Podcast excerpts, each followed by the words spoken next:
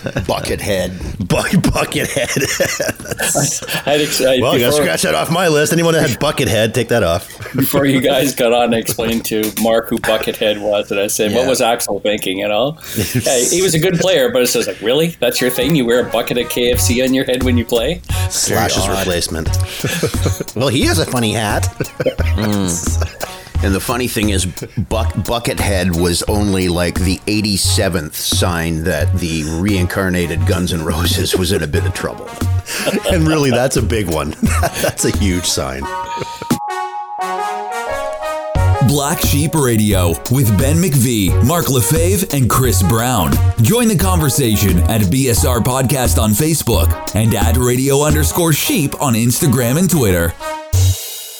Paul, you got some rock news. Is it Mark David Chapman not getting parole for the eleventh time? Is that is that on there this week? no, it's not. Although I do have a Beatles story that if you're if you're really into the, the Beatles um, in their final days, that's coming up in my news. But uh, three real quick hits here. Uh, my first two are uh, in, in our rock draft, which we're going to be doing today in just a few moments, where we're going to be recruiting our picks for uh, re- lead and rhythm guitarists. Last time around, we did bass and drums. And I'm not sure if you're aware of uh, the player Pete Way. He played bass. Uh, he was a bass player in UFO, uh, an English band, and they were outstanding. Pete Way passed away a couple of years ago. The metal community definitely came out to send their best wishes. Paul, a UFO, were they like a prog rock or what, what were they? Oh no, no, they were I- almost. I, I know nothing of UFO. So if you, hmm, they, I want to call them British New Wave of heavy metal. That whole thing would before that whole thing with Judas Priest and Iron Maiden Okay. and Def Leppard were part of that, but they were just before that. But there was something about him. He was a real character, and he was kind of an icon for those players growing up in the UK. And you know he was kind of a prototype of it in a, in a sense. So if you knew who Pete Way was, you definitely get it. A little a lot closer to home. Um, I'm not sure if you guys know the band Brighton Rock. But J- Gerry McGhee has lost his battle with cancer. He's been fighting for a year. He's the lead singer of the band. They're based uh, out of uh, the Golden Horseshoe. Uh, and when I first came to Niagara, the first local record that they handed me was the Brighton Rock record. They were salt of the earth. Jerry is a fantastic guy. My kid was uh, my kid worked for him. Yeah, really. he was eh? running. He was running the place that uh, presses records in Burlington. right. Yeah, Jerry- and she, she was working there. Yeah, Jerry and Brighton Rock continued along, but he saw an opportunity to. Um, he saw where, where vinyl, where vinyl was becoming, um, uh, you know, was sort of having a reemergence, and so he was one of these entrepreneurs that was running around the globe, buying up a lot of pressing machines and bringing them to Canada. Yeah, yeah. And um, but then he fell ill in the last few years, and um, again he lost his battle. Seemed well. like a very nice man. I met him. He's a great guy. As everybody in the in the music industry and, and musicians alike has said, these guys are salt of the earth. You would love to hang out with Gerry McGhee. So Well, I, I worked with Cahill for years.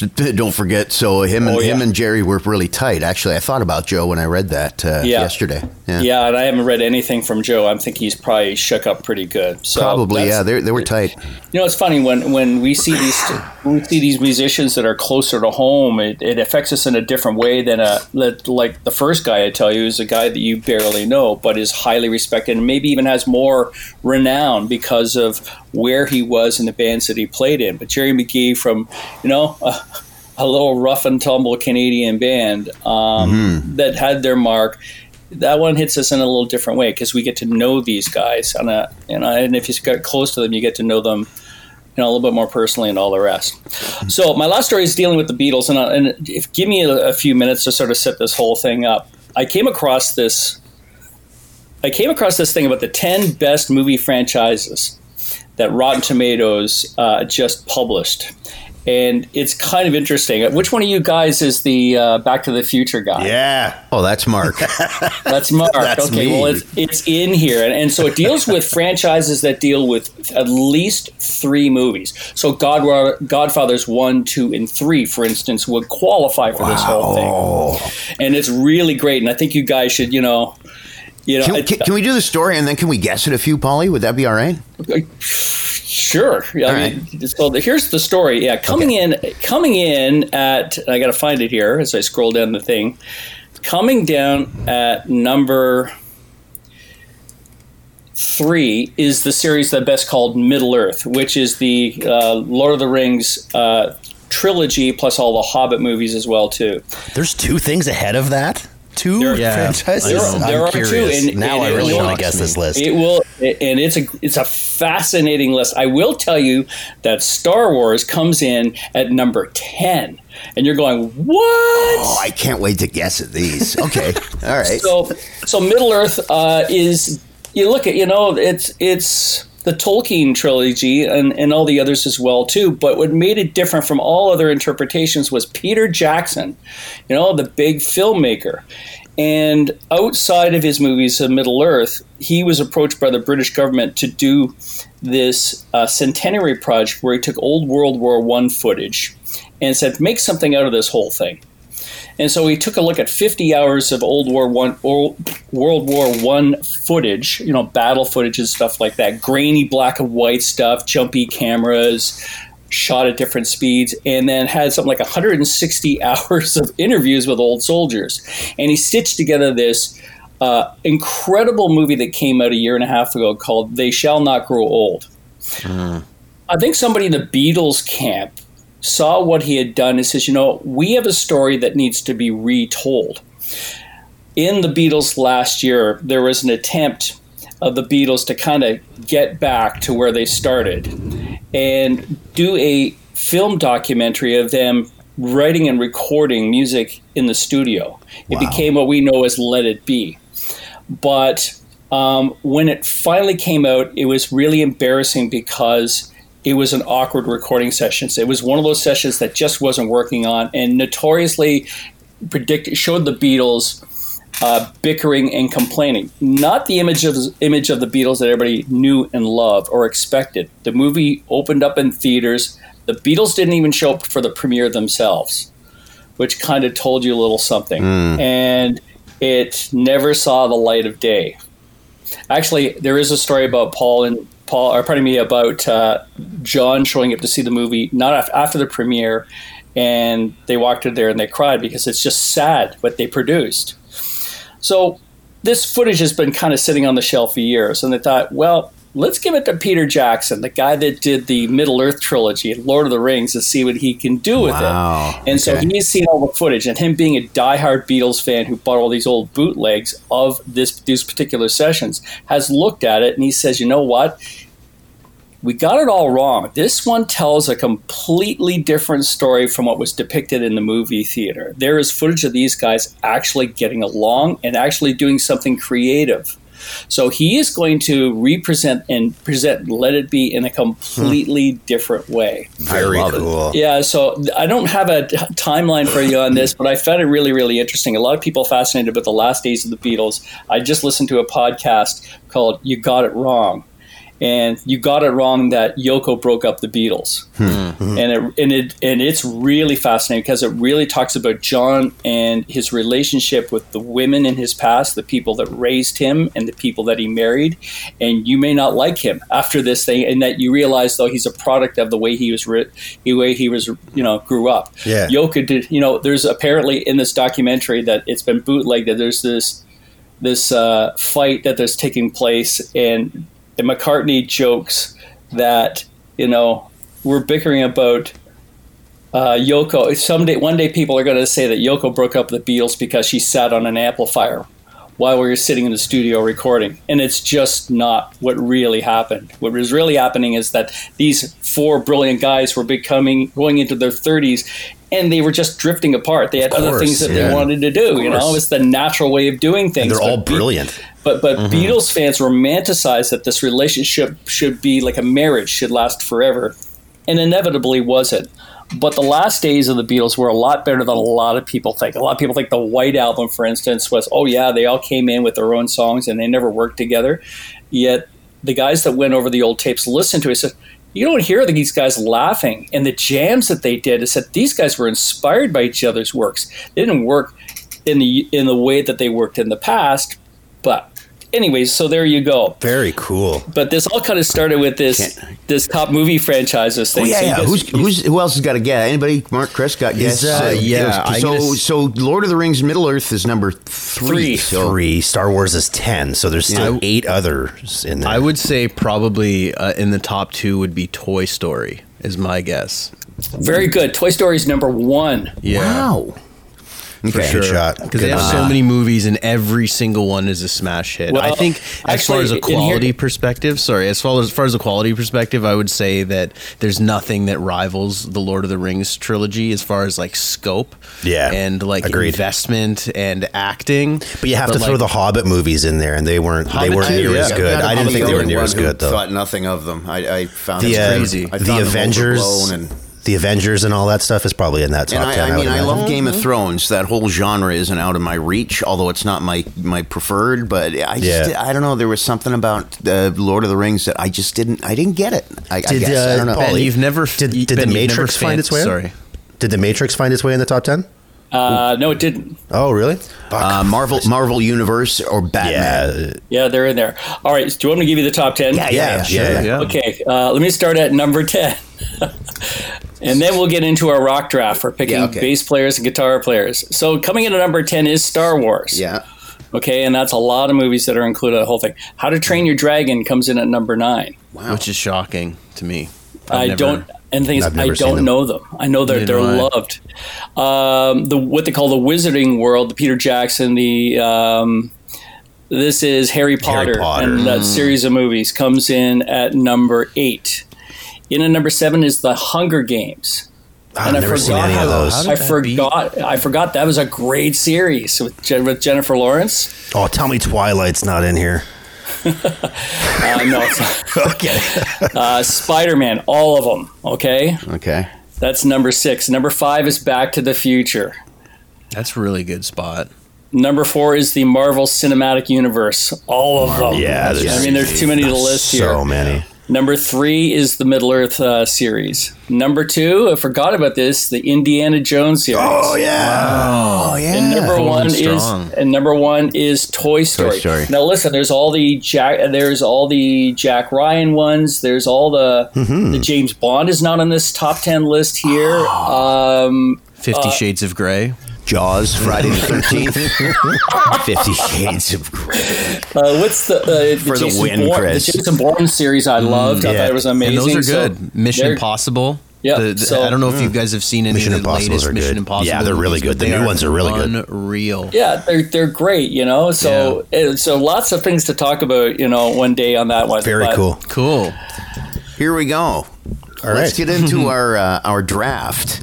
Yeah. And uh, first of all, I this is this is funny because I mean I know specifically Paul does not go online and look at any lists.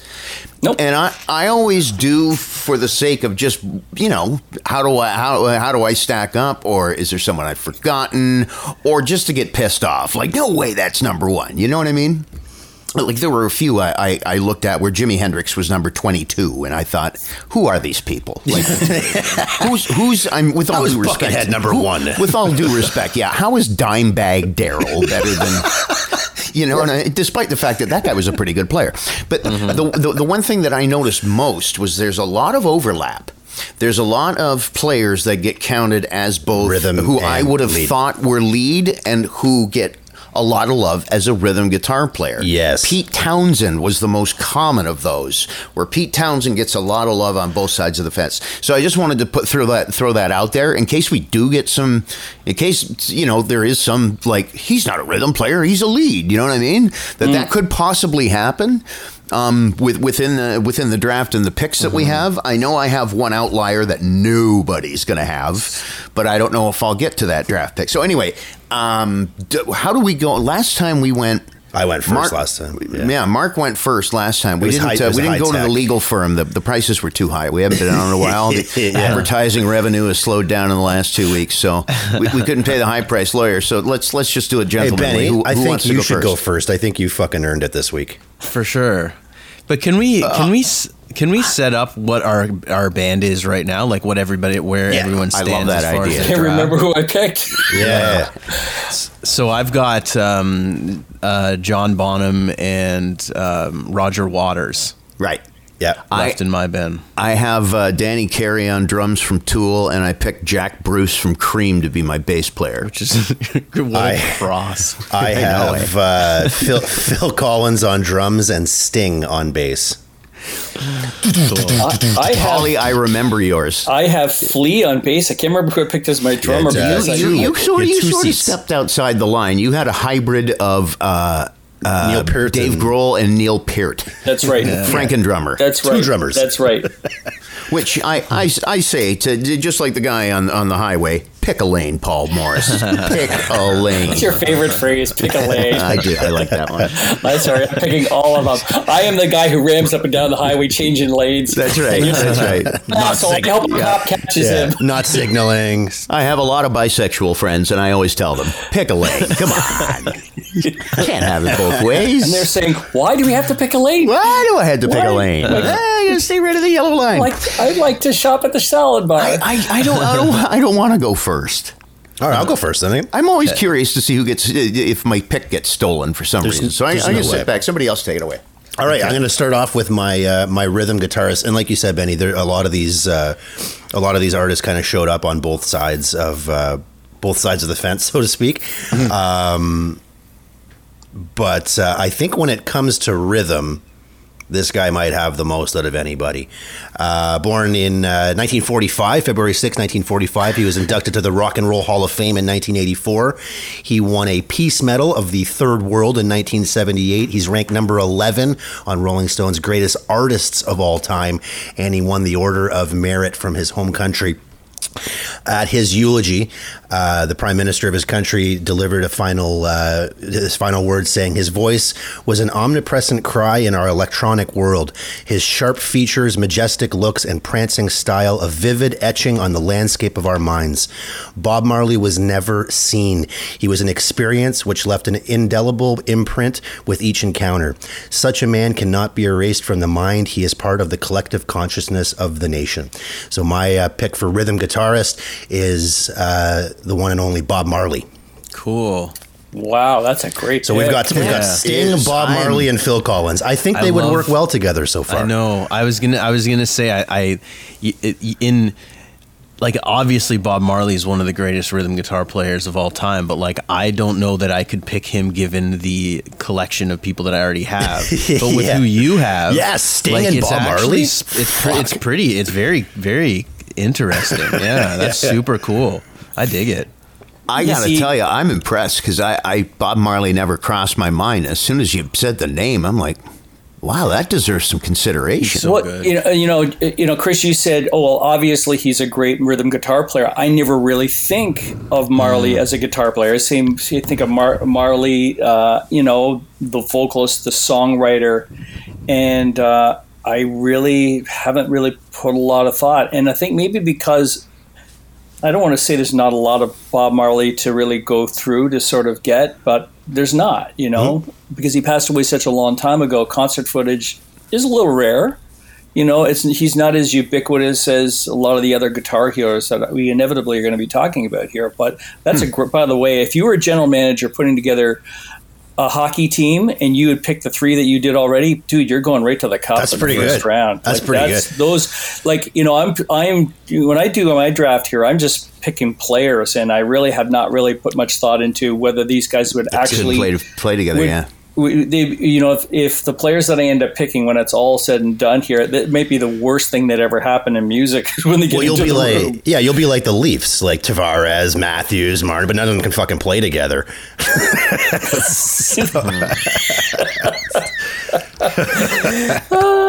I mean, the Who. I mean, the guys in the Who, for instance, are are just one of the best quartets musically in music history. But they hated each other. They didn't get along. they trash talked each other. You know. Yeah, Real quick, that's like real quick Fleetwood note. Mac. real quick note on Bob Marley recordings. The best live recording I've ever heard is Bob Marley and the Wailers live at the Roxy. It, if anybody Cool. can find it, it's a double of it. album. Yep, It's a double know of it. album from the mid 70s, around 75, 76, and it's the best live recording I've ever heard. So that being If you said, ever- who's picking? Who's picking? Yeah. say? If you ever get to hear Bob Marley on vinyl, like that is that is the way to listen to it. Like it's Yeah. my stepdad had an album and he played it for me, and I was just like, holy fuck! Yeah, Like, he's amazing. Bob Marley, uh, his greatest hits record was like a staple for our, our barbecues growing up. Like Yeah. we, that's all we would ever listen to. Um, I could go next if you don't mind. Sure. Is, Go ahead. is that cool? Yeah. Can I go to my lead guitar player, or do I have to pick rhythm now? No, let's stick No, with go rhythm. Is that Oh, cool? okay. We'll stick with rhythm. Yeah, sure, sure. Okay, so this one, I think you know, as far as as far as the conversations is uh, of the greatest guitar players of all time, um, he's definitely always recognized, but I don't know that he's he's he seems to be like a little bit more of an afterthought, especially which I think is a little bit um, unrealistic when you can consider his contribution just to rock music, uh, the early beginnings, and you know, seventies, eighties, uh, even some of their newer records, their their later records in their career. There, there's some really good stuff.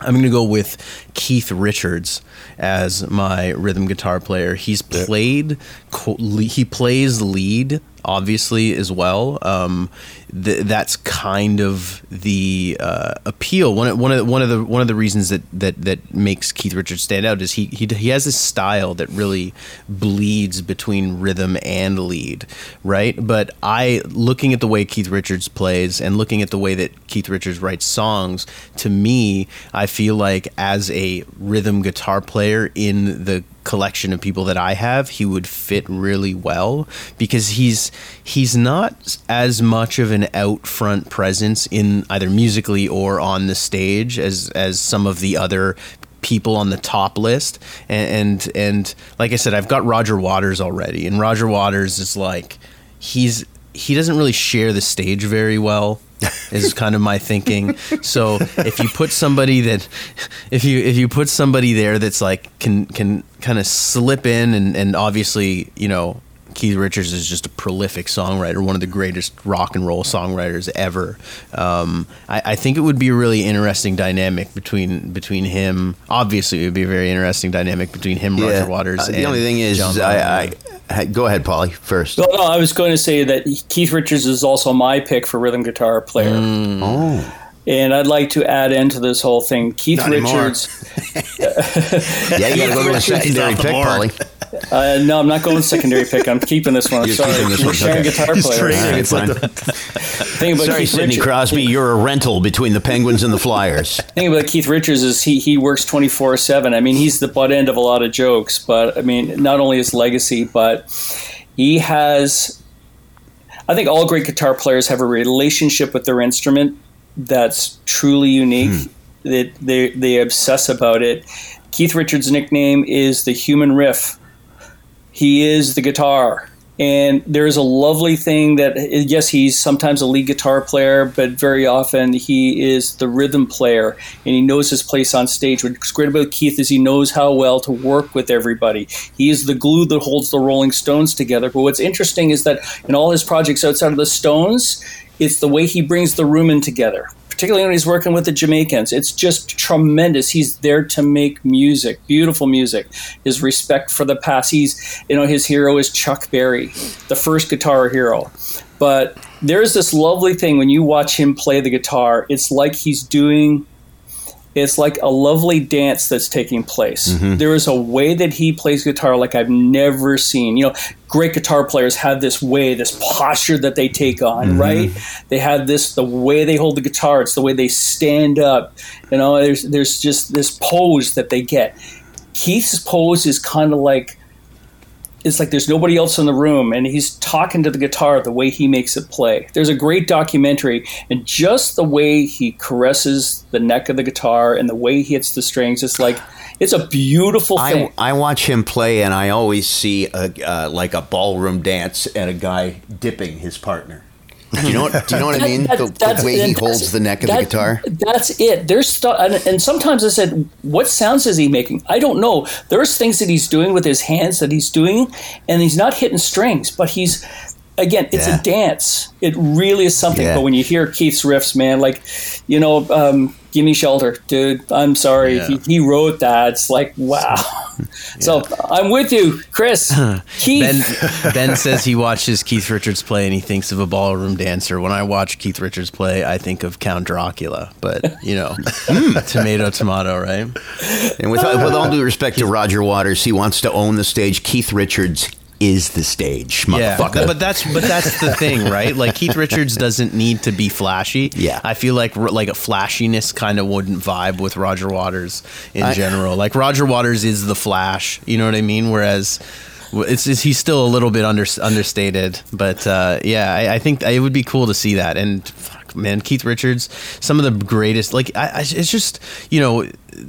I, I just don't think that Keith Richards, for whatever reason, like you know, you, there's this reverence for Jimi Hendrix and and um, Stevie Ray Vaughan and Jimmy Page and like these guitar Van Halen. um, Van Halen, like all, all of those guys. I just don't think Keith Richards. You know, when when people think of, of the Rolling Stones, they think of Mick Jagger, but I think know, of Keith Richards. Keith Richards is just he, he's he's one of the greatest songwriters ever. Well, and he's still going to be going on long after we're all dead. Yeah, exactly. he's gonna ha- he's gonna be leading a band of cockroaches three thousand years from now. All right, my uh, my guy's still on the board, so I, I'm going to go ahead. So when I think of rhythm guitar, I think I do think of riffs. Riffs, rhythm is is typically rhythm guitar to me is is like that uh, for the bands that do have it is is the bridge between the rhythm section and the lead guitarist and the vocalist. Like lead guitarists and vocalists very rarely write the hook in a song. That usually falls somewhere on the rhythm section or in a lot of cases on the rhythm player. So I'm considering that and I mean of course when you mentioned Keith Richards as a rhythm player. By the way, that's another guy along with Townshend who got a lot of lead and rhythm votes. There was a big crossover with Keith, Keith Richards as well. So you think about hooks and you think about just things that are immediately indelibly printed in your head and you think of with Keith Richards, but you also think, and I'm also putting this guy in here because he goes in well with my, my other guys. He can sing, he's a great player, he writes as well. When you think, I am taking J- James Hetfield clearly as my rhythm player in my band to go along with Danny Carey and Jack Bruce. I think I got something special going on here. Yeah, I, I agree. That's insane. I'm taking James. James, James, James with that, and and again, rhythm. You, you talk about a guy who plays his instrument, that flying V, and the way he holds it, and just the way that V looks, and how Metallica plays. He's another guy. He doesn't have the the the flair the artistic nature of a Keith Richards or a, Yeah. a Pete Townshend, but there's something about the way he plays that guitar for the music that he's playing that's very. So who it- else it- is your band works. now? So you got James. I'm, I'm just trying to like I've got as a Danny team. Carey from Tool on drums. I got Jack Bruce from Cream on bass, and I've got James Hetfield as my rhythm player. That's pretty fucking solid too. It's coming. That's it's good. coming along. Ja- It's James coming along. Hetfield Wait always wait till you hear the strikes me as like J- James Hetfield is like when, when you when you picture an artist or like a musician or any sort of artist, it, it, it would be the opposite of James Hetfield. I think he's like an anti-artist. He's like he comes off to me as like a guy that's just like like he's got the, that bro energy, but he's just so talented and such a great songwriter, and he's Mm-hmm. just such a force that you know it's it's it's, it's super cool. He's such a he's he's a, he's a character, man. I I don't know if you ever watched that. Um, uh, that documentary that they uh, Some that kind of they did. monster. Oh, I love It it. was It's so good. excellent. It was Yeah. excellent, and apparently there's a follow up. Um, cool. like hmm. kind of like Paulie's "Let It Be" thing. There's a follow up. There's a reinterpretation and then sort of a revisiting of where they were then and where they are now. My wife was telling me about this. I, I for some reason, or maybe I dreamt that, but I do seem to recall her mentioning something that there is some sort of follow up piece to some kind of monster, which I thought was really good. Cool. I'm at ends with a lot of this stuff. In, in many ways, I'm really like I like to look behind the curtain at what these people's lives are like. And when some kind of monster came out, it kind of spoiled something. It was uh, on the one side, it was a story about um, the life of a rock and roll band and the real issues that take place in the band. Um, and yet, it really sort of pulled back the whole idea that this was a bro band, that this was a powerful band with all of their things together, that they were all for one and one for all, alcoholica and all that type of stuff. But it really says that no, we have some real issues and priorities that are outside of of doing Master of Puppets. You know what I mean? It's we are more than just Metallica, and that's what it was like. But when you saw four guys in the band whining. It was just like hmm. that's not that's not the James Hetfield I want to see. I mean, I know he's struggling, but James, just suck it up, play. It's you know, and it's like yet it became a real a real story. And uh, I'm always at, at ends is that sometimes I want to know everything about my rock artists, and sometimes, Sometimes I don't. don't. Yeah. I mean, when we saw the Osbournes TV show, it spoiled everything. It ruined everything because he was no he. They made Ozzy look like a fool, and I said, "This is not the Prince of Darkness, the most awesome lead singer in metal. This guy's an idiot, a lovable idiot. In the end, you got to understand him." I said, "You know," and when I interviewed him, he says that was all Sharon's idea and we didn't know what we were walking into. And of course, people were laughing at the Osbourne family for mm-hmm. the longest time because of it. So when it came to some kind of monster, yeah, it was a deeply personal story about a guy and a band struggling with one of their bandmates. And on the other hand, I said, no, I like that guy that steps out onto the stage for two and a half hours every mm, night yeah. and pummels me with his riffs. Yeah. That's the only James Hetfield I want to know. You know. I it, got took, you. it stripped it stripped away the mythology of Metallica for sure. But like, f- I kind of dig that stuff. Like, I, I love to see too. the re, I, you know I love to see the Same. reality of it, where it's just like, oh, like like the Ozzy thing was obviously like like a caricature of who he is, you know Right, I and that's mean? why I it's liked some f- kind of monster. I thought it was straightforward. It was very candid and very honest, and that's what I liked about it. Yeah, it's cool. So Let's get on to uh, lead guitar players there, Marcus. Yeah, lead guitar. Um, so many, so many to pick It's a from. Um, yeah, where do you go here, right? Yeah, but again, in trying to keep with the uh, the vibe of my band and just thinking of these guys on the stage together at the same time, I was having trouble. Uh, Tom Morello was it was definitely somebody that I was thinking about, um, and I think he would certainly add something that that band doesn't currently have. However, um, I think that I'm going to have to go my last pick um, with uh, George Harrison. I think that his ability to work with I shouldn't say I shouldn't I was about to say his ability to work with two of the most brilliant musicians of all time, but he was one of the most brilliant musicians of all time as well. So I, I think that downplays his contribution to uh, to the team. But he is a team player. If there was ever a band member that's a team player, like fuck, you think of the Beatles, you don't even think of him. You think of the other three guys, and you don't think of him. Um, he's the oft forgotten Beatle, even though. Um, incredibly, incredibly talented, uh, and that was that was shown even more when he left uh, when he left the Beatles and, and got a chance to have more songs that he had written on albums. Think think Um, of all the the, the award shows that you've watched and and all the the uh, sort of fundraising all, all the shows where great musicians get together and think of how many of the, the other people who could make this list how many have gotten together to play while my guitar gently weeps it is one of the it's like one of the most covered guitar songs ever. You know, Yep. for, for when you get a whole bunch of great players together, they're going to play that song. I I think that uh, at least that I, that's been what I've noticed. I'm not arguing your pick at all. Yeah, I no, I'm. that. Uh, I was reading uh, an interview too, where they were saying that uh, at the beginning of "You Can't Do That," there's uh, there's a twelve str- there's a twelve string guitar riff at the beginning of it, and uh, and the person kind of was just listening. He's like, "Yeah, I came up with that, by the way," and they were like, "Really? How?" He's like, "I was just standing there and thought, well." Got to do something, and I think that he he probably felt that a lot of the time with those guys in the room. Like, fuck, look how talent! I got to do something. I got to be. I got to show my creativity if I want to fucking stand out in any way. And I think again, you you've got George Harrison, Bob Marley, Sting, and Phil Collins. They're gonna get along. They're gonna be around for a long time, and they're probably gonna write a lot of fucking music together. So even when they're all gone, and you know, I mean, off this uh, mortal plane, they're gonna have uh, like the 500 songs that these guys came up with and never released. I just think that they would be a, a songwriting machine and uh, a fun fucking concert to go to. Like you could bring your you could bring your parents, you could bring your kids, and everybody would have a good time at a Phil Collins. I got to come up with a band name for that, but How about Menudo? Hey, From on. what you just described. I'd, I'd, I'd love to hear that band do a, a the a Wiggles. I'd love to hear that band do a reimagining of "Here Comes the Sun." That's for sure. I feel like that would Yeah, be super, yeah. super cool. yeah. Um, yeah, that's a sweet. Chris, pick. you were Or dying to get off One off or the hop.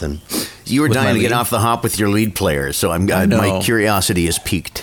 I don't think anybody's going to pick this one, but it's just because I, I this is actually one of my favorite guitar players of all time. I play guitar and I have for a very long like since I was a kid, um, and you know I every every time I revisit and and what's funny about this is I'm not even really that big of a fan of the band that he's in, right? Like I like I'm more of a fan of like I'm a fan of the band in in so much as I'm a fan of the guitar player and, and everything else can go away for me. Um, and that would be John Frusciante.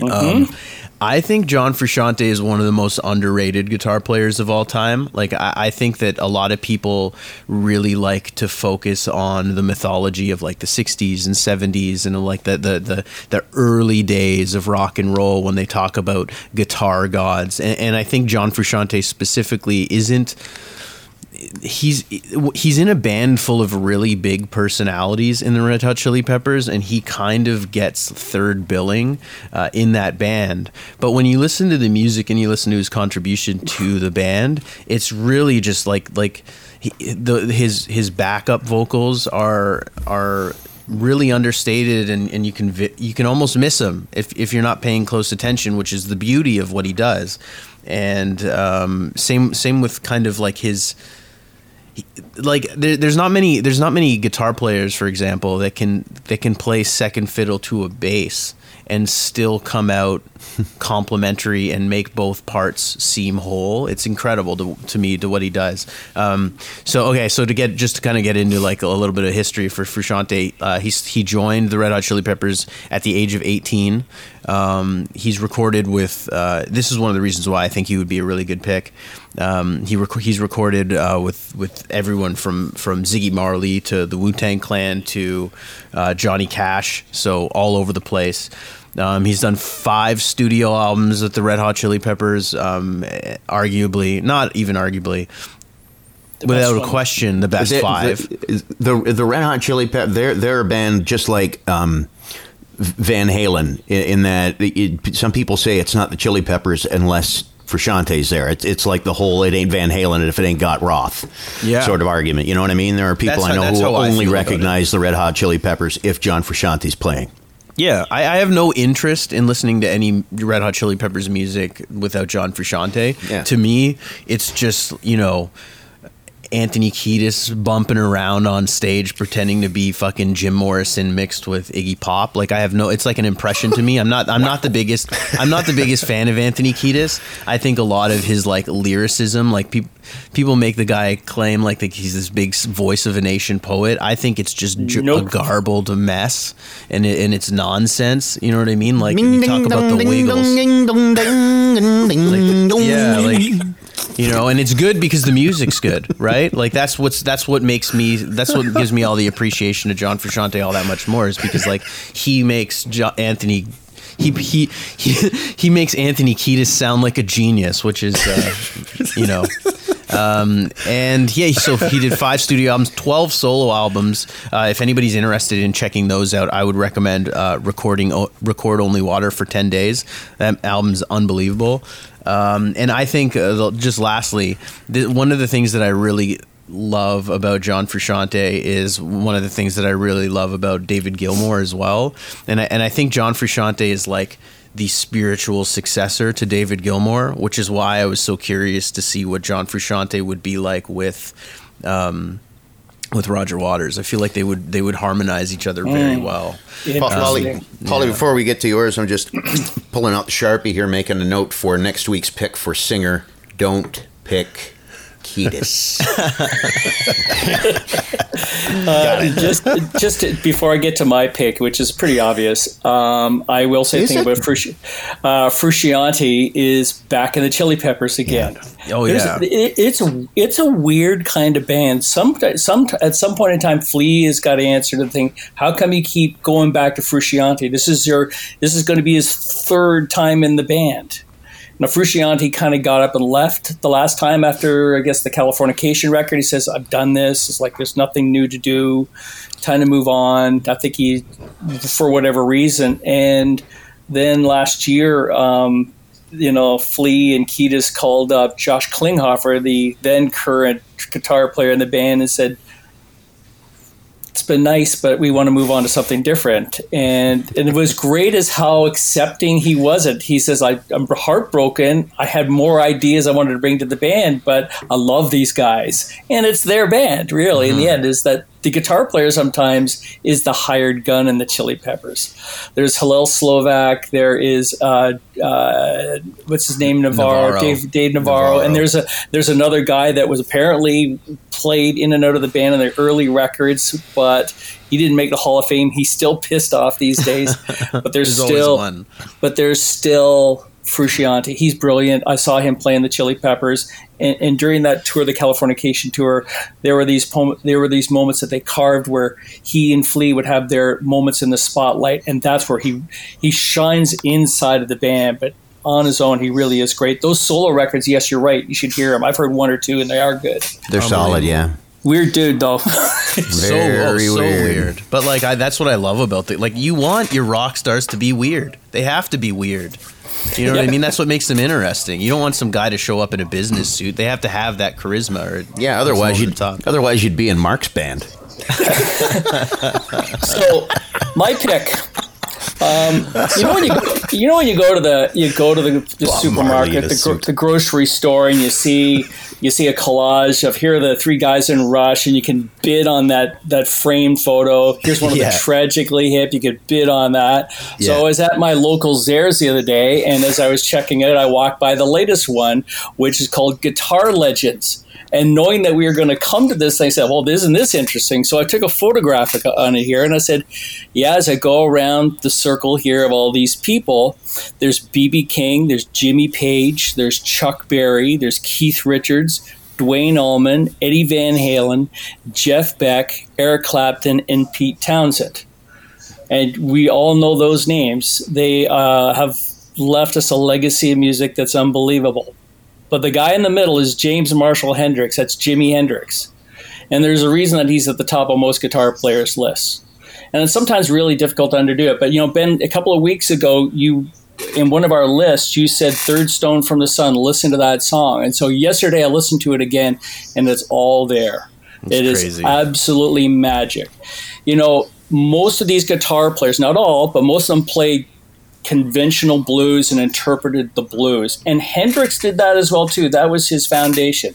But oh, he took it he took it into the stratosphere when he did it. Now, admittedly, the music of the day uh, was psychedelia, and so he kind of played into it. I don't want to say he invented psychedelia, but he took the guitar guitar to places that when you hear it sonically, it's like, what is he doing? It's like it's like a magic act. Uh, he was a technician. He's the type of guy who used to hot rod his own guitars. He would take out the soldering iron and he would paste it together and he would try it. Uh, but more than anything, though, there are sounds that he created, even in the simplest songs like Purple Haze, which you know you may be too familiar with and all the rest. But when you listen to it and what he's actually doing, it's unbelievable. Now, interesting, we were talking about people in this thing, we are talking about band dynamics. And here's a guy that had shitty band dynamics. And sometimes geniuses, they just can't work with people because they hear something in their head that they can't get the rest of the guys to play for them. So they Gretzky was a great player, but he was a shitty coach. That's that's right. Yeah. Exactly. You know what I mean? Beethoven didn't get along well with his musicians and the people that he worked with because he was hearing things and doing things that they were saying, "Oh, th- you, I can't sing that fast, and it's way too freaking high." And he says, "Just do it." Yeah. And that's the same with Hendrix here with some of his bandmates. I mean, the experience were, were kind of put together for him and it worked, but it didn't last very long, you know? Mm-hmm. But Jimi Hendrix, man, it's just like, he only did three studio records and some of them are not perfect, but it's what he did, man. It's just, and then there's the human and the beauty and the music and the melodies and things. I didn't even get to that part. I've been talking about just the technician, the player, but Jimi Hendrix, I mean, how can you not? Yeah, Yeah. I still remember a- an interview with Paul McCartney uh, where he said, "Sorry, the first time he ever heard Jimi Hendrix, he was sitting in a bar with a couple other band Yeah. uh, bandmates, and he heard he just heard the guitar get plugged in, and he was like, "What the fuck is that?" And he like turned Yeah. around, and all of a sudden, like the first couple notes, he was just. I've never heard a, anything like that. There's this. a couple of great stories. There's one in which Pete Townshend invited the guys in the Beatles and the Stones, and Clapton was in the room. And there's another story about Clapton, but I'll get to that. And it was kind of like a bit of a showcase gig, and they watched him. And one guy said, "I'm gonna, I, I quit. I just, uh, what is he doing?" It's crazy. And then there's another one with Clapton where. Uh, this is when Cream was on, and this is when Clapton's playing was really electric and really loud. And he came on, and they did um, they did "Killing Floor," an old blues song, and Clapton got up and left the stage. He says, "You told me he was good, but you didn't tell me he was that fucking good." And you're talking about a guy who is playing past at the time the guy they called God on guitar. Clapton just said, "I can't play on this level with this guy. He is playing, is essentially playing music I don't know about. I don't, I don't, do not know of." And now that's really a compliment when Eric Otherworldly, Clapton. Uh, and Clapton's Yeah. really good with his compliments. He's been like that with a lot of people and, and for many years. But with Hendrix, it was literally, "I can't play with this guy. He's playing in a way I just don't know how to play." Hendrix Hendrix is, is almost like one of those sports records that you just know will never be beaten. Yeah, it's like Babe You know what I mean? Yeah, yeah. Like, is anybody going to do that again? And you- in your head, like uh, when you're often asked that question, yeah, somebody will eventually beat that record. But this is one of those. No, nobody's ever going to beat that record. And if if, Hey. if we had gotten, I'm picking fourth. If we had gotten through you three and somebody hadn't picked Hendrix, I would have felt Yeah. a moral obligation to say Jimi Hendrix, even though he's not my first pick. Yeah. You know, I, I would have felt obliged too obvious. because I, I, I, I thought there'd be absolutely no credibility to the four of us if one of us didn't go with Jimi Hendrix. Yeah. That's Yeah. how good So- Jimi Hendrix is. Ben, That's before why you I get had to to your have pick, I had to have a Beatle in my band too. Right. Yeah. Uh, ben, before you get to your pick, the only thing I wanted to shout out was uh, Hendrix. Uh, that that Band of Gypsys record is actually one of my favorite albums ever as well. I don't, I don't know if you've had a chance to listen to it, but uh, I'm gonna definitely be listening. Like I'm gonna be listening to that today for sure because it is some powerful shit. All right, so you want mine? Yeah, hear yeah, it. Okay, uh, there's a little bit of what in my pick, and it's a little bit off the board, but there's there's some qualities to this this player that you guys have mentioned. Uh, Paulie was just talking about. Uh, it's not Buckethead. I'm sorry. Oh, fuck. Uh, Paulie just mentioned a guitar assembly. Uh, Chris at some point had mentioned something that, that stood out to me about his pick, and it just lost me. Sorry. I, I'm just going to go ahead and explain this. Um, I, I'm going. There's there's a balance. So I've got Danny Carey on drums. Again, I'm, I'm keeping my band t- trying to keep in mind how it's going to sound when they play. Um, and so I'm taking this guy because I th- I've got a very technically sound drummer. I've got a bass player who's a little bit more simple. I've got a rhythm player who technically, as a rhythm player, is a pretty damn good guitar player. So I'm going to go a little bit more simple. I like my lead simple. Um, you know, there are obvious picks to me like Page and Hendrix, and and and and you know, like people can argue for Eddie Van Halen for the intricacy. I like simplicity when it comes to lead guitar. And again, oh, uh, it was Chris that you know th- th- there's this romanticized era about old time guitarists where the new guys don't get any love all of this and more. And I just think he's an incredible guitar player. Jack White is my pick to be my lead guitar Hey, player. I'm going good with Jack pick, White. man. Totally forgot Um, about him. Good one. Yeah, that that opening footage. What was that film, Paulie? With uh, It might get loud. it might get loud. That opening sequence where he builds a guitar out of a couple hunks of wood and some string and a coke bottle. I just I watched that and just went. That's the fucking coolest thing I think I've ever seen in my life. Like, Yeah. it, it just there's something, and th- so that that was really my introduction into. Oh, Jack White's actually in a movie with The Edge and and Jimmy Page. Like is this guy that good? And so I, I really started to dive into uh, more White Stripes music, and in particular, Raconteurs, that Consolers of the Lonely record, Yeah. it would be in one of my. It, I, I I'd probably put it if you if I were forced to say top ten albums ever. That album would make it for me. Uh, that Jack White can really fucking play guitar, Yeah. and there's just again there's there's something about his sort of simplicity that I think blends in well with my other players, and there's just there's an allure. Uh, there's something. There's something very uh, uh, cryptic or something very mysterious about Jack White as a musician and a, and a guitar player. So I think he, he lends in well, and I'm going to go Jack White as my pick. Nice. Cool, man. Yeah. Cool. I'm not the Polly, biggest. any, anything? You're looking doubtfully at me. No, I'm not looking doubtfully. I mean, I, I think I, I, we, the way you started with the "it might get loud" thing was really it was a real interesting thing because it was three guitar players coming from three different generations Right. and three completely different approaches to playing the guitar, and it was great watching the three of them watch each other and how do how do you do how do you play that again? Yeah. But Jack Jack White, you're absolutely That's right. so he was cool. kind of like the he was kind of he was he was the most interesting because we know the Edge in U2 music. We know definitely know Page and Led Zeppelin, but how does Jack White get into this league? And he proves it there. And you nailed about his simplicity. Yeah, yeah, it's just he gets out of the guitar what he needs to get out of it, and it matches the songs that he writes and all the rest. Yes. there's, there's a lot of rough edges in Jack White, his vocal, his his lyrics, and the way he plays, but it's so right on. I know. It's great. Yeah, and I hmm. again I like that kind of balance of of simplicity and technical in my band. So the, the, we've got four pretty damn good bands, gentlemen. yeah. So I want to fill in the blanks here because I know that some people who are listening might say, "Hey, what about what about what about?" Yeah, me too. Me too. Yeah, I gotta have one extra guy I got to add to. Uh, uh, I just want to. I, I who does categories? That's I, I usually like to do categories. You're the one. So I came up with categories of, of guitar players, and I'll start with what I call the holy trinity of guitar players, and it goes back to the 60s blues thing. And these are all the guys that were in the Yardbirds. So that's Jimmy Page, Jeff Beck, and uh, Eric Clapton. Clapton. Uh, Jeff Beck may be the player that you are least acquainted with, but many people think he might be the best of the three.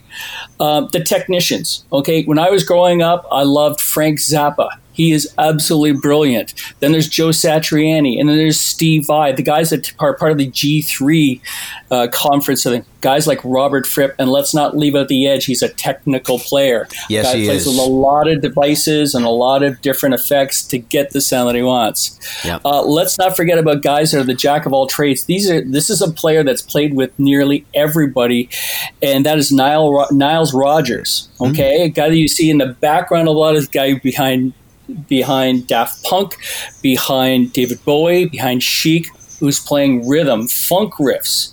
These are great guitar players that never get the light of day. Then there's the blues players. Don't forget about them. Stevie Ray Vaughan was the first name that I thought of, and I thought, but you know, Stevie Ray Vaughan is kind of a Hendrix type of thing. But I saw him play live twice. Oh my God, you cry when you watch this guy play. Uh, the Three Kings of the Blues, the Three Kings: B.B. King, Albert King, and Freddie King, mm-hmm. who really kind of left the template for everybody else who played. All those British guitar heroes and Stevie Ray Vaughan and Gary Clark Jr. today all came from the Three Kings. Then there's the jam bands. We forgot about all these guys, right? These are the guys that will play 20 minute guitar solos. And in this lead here, I've got Trey Anastasio Phish, Yep, yep. Duane Allman, Butch Trucks, and Warren Haynes. For those of you who don't know those names, look them up. They're great. Then there's the metal. The only metal person that only picked anybody person who picked metal was Ben when he picked out James Hetfield in this whole thing. But let's not forget about Kerry King of Slayer, Dimebag Darrell of Pantera, Eddie Van Halen, Kirk Hammett, Randy Rhoads, and Angus Young, who was my best frontman from an earlier draft that we did, right? Mm-hmm, mm-hmm. Hey, ladies. Hey, ladies. Nobody picks female guitar players. I, And they Polly, really- honest to God, I was thinking about this earlier that there are no females in any of the bands, and I, my mind starts going back to maybe I should have put Kim Gordon on bass. Just uh, I- sorry I to had interrupt you, but Nicks, yeah, too. I, I I was had toying Nicks that. I was possibly. messing. I Or, was or what's throwing that name around my head. Talking Heads is amazing. So I picked Yeah. three lead guitar players that you should pay attention to. St. Vincent. I'm not sure if you know who she is. Annie Clark, she's brilliant. Ori, I always have trouble with her name. She played with Michael Jackson. Orianthi, she's blonde, long hair, and she. Hmm. And Nancy Wilson of Heart. Nancy is a- Wilson, yeah. Yeah. is a damn good guitar player. And who did I leave out? Yes, somebody mentioned Tom Morello. Uh, Slash, Yeah. Yeah. Slash is unbelievable, and, and that's all I got. So I, in those categories, there, I try to fill in all the gaps, and you know, I, I kind of find what wow these all. The, it's, it comes back to that discussion: what kind of a rock band do you want? Yeah. Mine, mine's a freaking mess right now. but a lot of you guys of have really stars, thought these these things out. But I mean, an all girl band. Maybe that's what we do one day. We put together our all girl band. I like and that would- idea. And, I'm- we I'm probably gonna pick a female lead singer. So I'm not. Yeah. I'm. I'm probably. I have a feeling I know who he's going with. I don't know yet. I, I don't even know where I'm going, so I'm curious. To I think with my band, I almost have to. yeah like I, i've got i've i've got enough people that can in the in the background that could sing as well i, I think like a complementary piece like I, i'm just a i'm a sucker for that dynamic with the with the male female harmonies and stuff and and, and there's like you know there's so many to choose from. I might go off the board with that one. Um, I'll I'm hoping. I'm hoping you can isolate the what that Paul Morris just let out a few minutes ago, so we can have that as like our hotkey for when somebody says something truly shocking. um, so for for guitar players that I wanted to shout out, uh, sh- like for one of the ones that I was really considering for rhythm guitar player was Malcolm Young. I don't think he gets enough love. I mean, the guy the guy was unbelievable. Absolutely. Um, it's hard to hear him do anything other than like riff rock ACDC music, but I'm sure he would have been capable of it. Um, Prince, you know, like Yeah. I, I'd like. You know, as a lead guitar Rhythm player, lead, yeah, lead, yeah, Okay. Yeah. Okay. Yeah. I want to hands up on this thing. Somebody mentioned about uh, when Everybody jams on "My Guitar Gently Weeps," yeah, that's- yeah, yeah, yeah. and, and a lot of people were saying, you know, when Prince passed away, there was this talk about him. Of course, you know, everything that we see Prince do, but somebody said, "Hey." Great guitar player, and they have this clip of him with Tom Petty and Eric Clapton, and Prince playing "My Guitar Gently Weeps," and he goes into that solo, and you can just watch them step back, and as they're as he's playing, ripping into the solo, they're looking and said, "What? Yep. He plays like this? Yep, mm-hmm. I've seen it, Paul. I've seen it, and yeah, Yeah. It, it's it's like that whole thing you were describing with Hendrix, where a whole bunch of really good players stood back and went, "What the fuck?" What is going? I saw I saw him on the Purple Rain tour. I'm bragging here and all the rest, and he did Purple Rain for 20 minutes, and it's just like, God. he literally brought the roof down playing a solo of yeah. Purple Rain. Can I say as well? I'm, I'm, you guys probably saw it. They had a Beatles tribute, and uh, Keith Urban and John Mayer did uh, a Beatles tune, and it, they didn't sing it. They just uh, played guitar, and it was fucking phenomenal. you were like, Keith you couldn't Urban. I believe can't Keith- I stand. I, can't stand Keith Urban, I but he's a hell of a guitar oh, player. Oh man, is he ever? Yeah. Oh my god. Yeah, I can't Well, like stand John Keith Mayer, Urban. obviously, but yeah, I, I can't respect a man who's prettier than his wife, but uh, he is one hell, one hell of a guitar player. and that's saying something because Nicole Kidman's a looker. She's hot, Yeah. but Yeah. he's he's, So he- he's stupid. he's hot. yeah, Um, so one, one note on Slash. Um, Paulie brought up Slash. He's I think he's got the greatest guitar solo of all time in "Sweet Child of Mine." I think that's the best one ever done, which is hard. Um, The but- and opening one, all- the yeah, yeah, yeah, so Um, good. Tony Iommi, I feel like is really underrated and kind of lost in rock history a little bit. I, I forgot to mention him and the metal players. You're right. Yeah. And uh, Carlos Santana is the last Oh, one I wanted to yeah, shout out because what's cool about Carlos Santana that I've always got mad respect for is the guy doesn't really sing and he still managed to bi- like he still managed to build like an insane career off of just being like a lead guitar player. Like I don't know how, like an, a solo lead guitar player. It just baffles me. He like how he's been able been able to carve out like like a an a a Hall of Fame career just by not singing and playing like a lot of his stuff is instrumental outside of you know um, the Matchbox Twenty collab. You know, Well, that was so bad. That's all I got. Yeah. And I just wanted to uh, very quickly mention that uh, James Hetfield was my pick for rhythm. My favorite band. I, I, don't think anybody would give the hip any love here, but I think Paul Langlois is one hell of a great rhythm guitar player. Mm-hmm. And if you throw an acoustic, think of all the acoustic songs that that guy has laid down. Uh, he has one of the best acoustic sounds in recorded music. I think Paul Langlois is a really great player. I do. Yeah. I, I, think he's great as well too. I, I like uh, the song Three Pistols. Hearing both Langlois and uh, and Robbie go Robbie, again, play play against with play against and uh, in unison with each other. Yep, there's a lovely there's a lovely dance, as I like to say, that takes place between those two. The way they play against each other is really special in that yeah, song. Yeah, Paul Langlois is a hell of a player. So that that's all I've got too. Awesome. Oh, I also mentioned, uh, I, I, you know, uh, Kim Mitchell uh, is pretty amazing as a guitar player. I mean, we kind of read him off. Yeah, there's patio lanterns. Oh God, I hope I never hear that song again. Uh, but uh, in his Max Webster days, man, he lays a trail. He's pretty great. And Bruce yeah. Cockburn is pretty amazing. Yeah. I saw him play, mm. and uh, and and a guy that gets no love at all. And he has a 30 years of doing records that are consistent from album to album to album, monster riffs on the radio, is Alex Lifeson of Rush. Yeah. Never yep. makes anybody's list because Alex Lifeson is not, he's a chubby white guy, you know? he's not cool. There's nothing cool about Alex Lifeson, you know? He, in his spare time, he golfs and he plays tennis and he likes fine wines. He's not, he's not He's Drinking not banging, banging groupies yeah. backstage. He's not a rock and roll prototype, but man, can he can play? he play? Yeah, and, yeah, and, right. and, he, and, the thing is, he's dedicated to the guitar. He's one of these guys, you know, that he's learning, he's continually schooling himself on on different ways to play the guitar. Well, because he's a musician. He's a musician. He's not a rock star. There's a difference. Hey, like he's, you know, a, he's a, an artist. That, that's a good point. That's yeah, great. You know, and yeah. yet, and some yet some of those heavy metal riffs that he did in the early days, yeah, yeah. working man. But it's yeah, business. That's a rock star riffing. He clock he clocks in, he does that fucking riff, and then he clocks out, and then he goes and drinks wine and which is respectable. Yeah, goes I, and plays I tennis. All the respect for that. yeah, absolutely. if sure. you can do it, if you can turn it on and off like that, you don't have to be, you know, I mean, choking on your own vomit to be a fucking on our lists. You can be you can be a good family Aww. man. Like, come to my concert. I'm telling you, these fucking guys. yeah. But that was a prerequisite for getting onto this podcast, you have to at least once have choked on your own vomit. That's, that's how I got here. What about what are your what are your guys' take quickly to end? Because I feel like this is going to be a fun little around. Uh, what do you guys think about the Nuge, Ted Nugent? Oh, Oh my God! He wouldn't. Uh, he wouldn't meld well with Bob Marley. oh, so when I was a kid, the Nuge records are the first ones I bought. I remember I went out and bought Twenty One Twelve, the Ted Nugent Ted Nugent record with Stranglehold on it, and I can't remember the other one. It was a Canadian record of a band you don't know.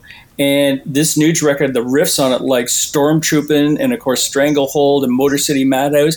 Man, that guy was a mad guitar player. He was really, yeah. really, really good. And then The Idiot came out. You know what I mean? yeah. I mean, as much as I love Wango Tango, it's just like, yeah, just sorry. You wouldn't fit.